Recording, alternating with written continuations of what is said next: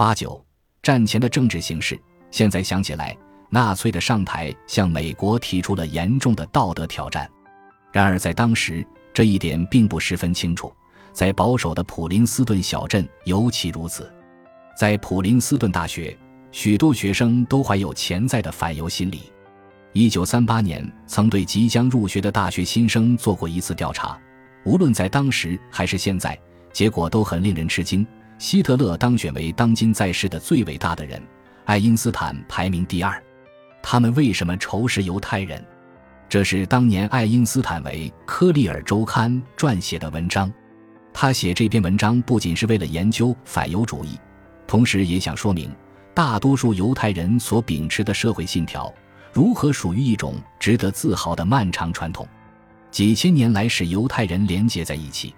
而且今天还在连接着他们的纽带，首先是社会正义的民主理想，以及所有人互助宽容的理想。这种与犹太同胞的纽带，以及他本人可能遭遇的困境，促使他对难民伸出了援手。这样做公司兼顾，利人利己。为此，他做了数十场讲演，出席了更多宴会。甚至为美国公益服务会和犹太人联合呼吁会举行了几场小提琴独奏会。组织者想了一个花招，即让人们给爱因斯坦本人写支票，然后爱因斯坦会在支票上签名交给慈善机构，捐赠者将会获得由爱因斯坦亲笔签名的注销支票作为纪念。他还帮助过数十个为了移民而需要经济担保的人。特别是当美国执行了严格的签证政策时，爱因斯坦还公开呼吁种族宽容。一九三七年，黑人女低音歌手玛丽安·安德森来普林斯顿举行音乐会，拿骚酒店拒绝让她入住，于是爱因斯坦邀请安德森住在他家，这既是个人姿态，又公开表明了态度。两年后，当他被禁止在华盛顿县政厅演出时。他在林肯纪念堂的台阶上举行了具有历史意义的免费音乐会。后来，只要来普林斯顿，他定会来看望爱因斯坦。最后一次拜访距离他的去世只有两个月。爱因斯坦频繁地参加各种运动组织，进行各种呼吁，担任多个名誉主席。这样做容易让人指控他是为破坏分子服务的骗子。他拒绝一些攻击斯大林或苏联政府的运动邀请。这种做法在那些对其忠诚怀有疑虑的人看来，无异于罪加一等。比如，1934年，朋友莱文请他在一封谴责斯大林谋杀政治犯的请愿书上签字，遭到爱因斯坦拒绝。我也对苏联政治领导人让他们失去生命深感悲痛，爱因斯坦写道。但尽管如此，我不能与你的行为发生联系，这不会对俄国产生影响。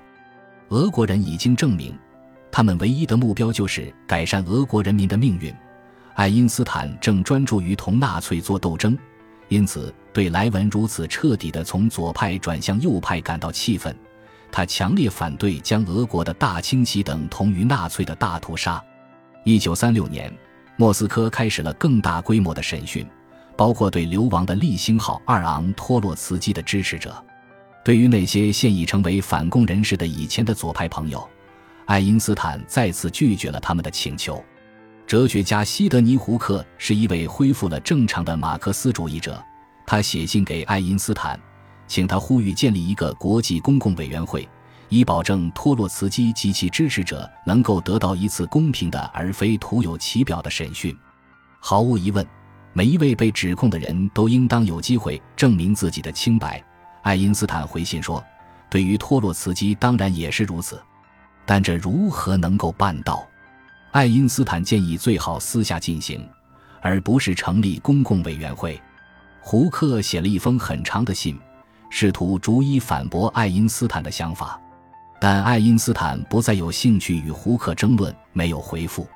于是胡克把电话打到了普林斯顿，他联系上了杜卡斯，竟然成功的过了他这关，约好了会谈时间。